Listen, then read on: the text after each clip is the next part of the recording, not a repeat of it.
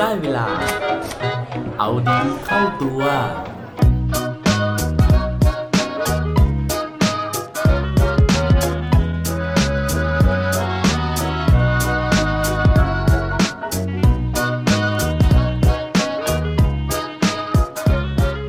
ในจุดอ่อนของคุณ คุณมองเห็นจุดแข็งไหมครับสวัสดีครับ พบกับผมชัชวานแสงปรีดีกรและรายการเอาดีเข้าตัว รายการที่จะคอยมามันเติมวิตามินดีดด้วยเรื่องราวแล้วก็แรงบันดาลใจ เพื่อเพิ่มพลังและภูมิต้านทานในการใช้ชีวิตให้กับพวกเราในทุกๆวันหลาย ๆ คนนะฮะ เวลาที่ไปสัมภาษณ์งานนะครับ มักจะโดนถามเรื่องของ weakness นะครับ หรือว่าจุดอ่อนนะฮะ ซึ่งตามที่เราได้รับคำแนะนำมานะครับ เราก็จะต้องพยายามหาคำตอบนะฮะที่เปลี่ยนจุดอ่อนนั้นให้กลายเป็นจุดแข็งได้นะครับ วันนี้นะฮะก็เลยมีกรณีที่คล้ายๆ กับเรื่องของการที่ไปสัมภาษณ์งานนะฮะคือเรื่องของการที่คนคนหนึ่งนะครับสามารถที่จะเปลี่ยนนะฮะจุดเสียนะฮะหรือว่าสิ่งที่เป็นข้อด้อยนะครับให้กลายมาเป็นจุดแข็งนะฮะหรือว่าสิ่งที่เป็นประโยชน์ต่อบริษัทของเขาได้ และนั่นก็เป็นเรื่องราวของผู้ชายคนนี้นะฮะผู้ชายที่มีชื่อว่าโอยามะยาสึฮิโร ต้องบอกก่อนเลยนะฮะว่าเรื่องราวของคุณยาสึฮิโร่เนี่ยนะฮะพวกเราทุกคนวันนี้ฟังแล้วนะฮะจะต้องรู้สึกช็อกแน่นอนนะครับ นั่นก็เพราะว่าคุณยาสึฮิโร่นะฮะเป็นประธานกรรมการนะฮะของบริษัทนิฮงลิคากากุอินดัสทรีนะฮะซึ่งเป็นบริษัทที่ผลิตช็อกนั่นเองครับ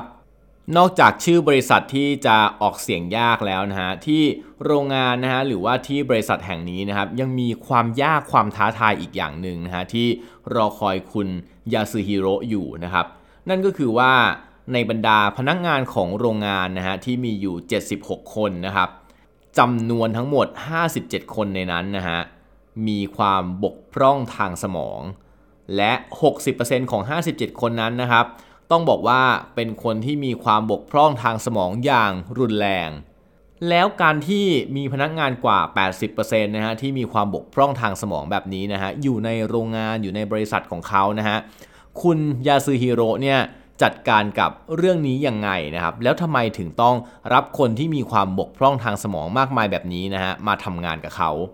ซึ่งที่มาที่ไปนะฮะนอกเหนือจากเรื่องของการที่ ทำประโยชน์ให้กับสังคมนะคือการให้โอกาสคนที่มีความบกพร่องทางสมองเนี่ยได้มีงานทำแล้วนะเขาบอกไว้ว่า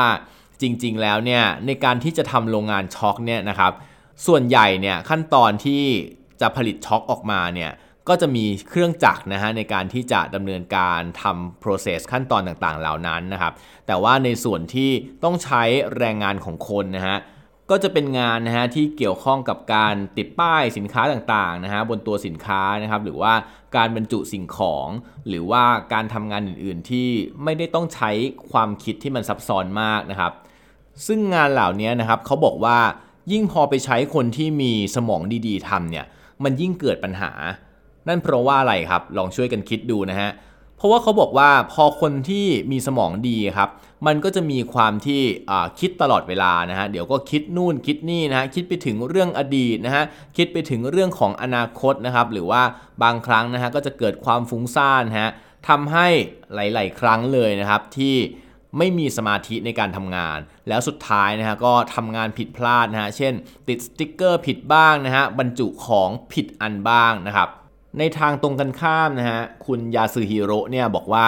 พอได้เอาคนที่มีความบกพร่องทางสมองเนี่ยมาทำงานนะครับ แล้วก็ให้การดูแลเอาใจใส่อย่างดีในช่วงเริ่มต้นนะครับ ก็ค้นพบว่าคนที่มีความบกพร่องทางสมองเหล่านี้นะครับ สามารถทำงานได้อย่างถูกต้องนะฮะไม่มีอาการของการฟุ้งซ่านนะครับ แล้วก็สามารถที่จะมีสมาธิเนี่ยจดจ่ออยู่กับงานได้เป็นอย่างดี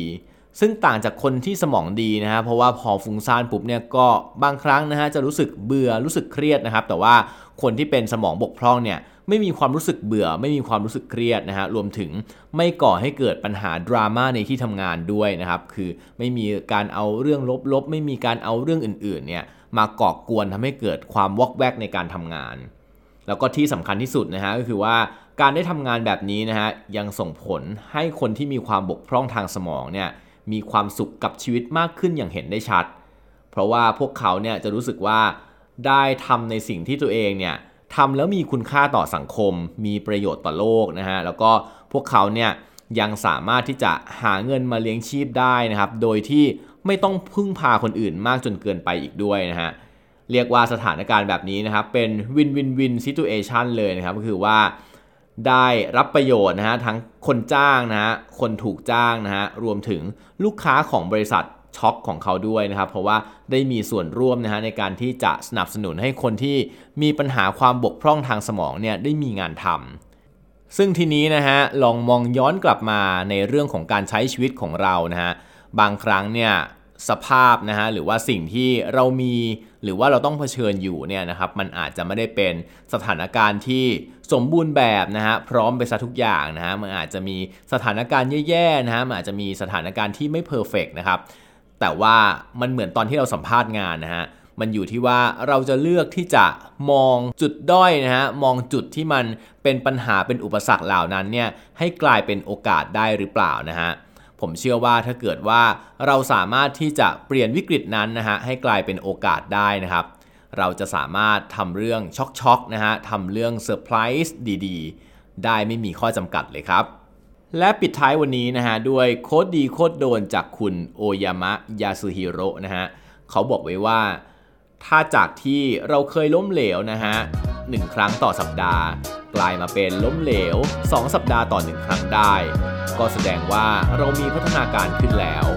ถ้าเกิดเป็นอย่างนี้ไปสัก 5 ปี ก็ถือว่าเราจะไม่มีทางล้มเหลวอีกแล้วแน่นอนครับ อย่าลืมกลับมาเอาดีเข้าตัวได้ทุกวันจันทร์ พุธ และวันศุกร์รวมถึงฝาก subscribe เอาดีเข้าตัว podcast ในทุกช่องทางที่คุณฟัง รวมถึงกดไลค์ กดแชร์ ในทุกโซเชียลมีเดีย Facebook, IG และ Twitter สุดท้ายนี้ have a good day ขอให้วันนี้เป็นวันดีๆ ของพวกเราทุกคน สวัสดีครับ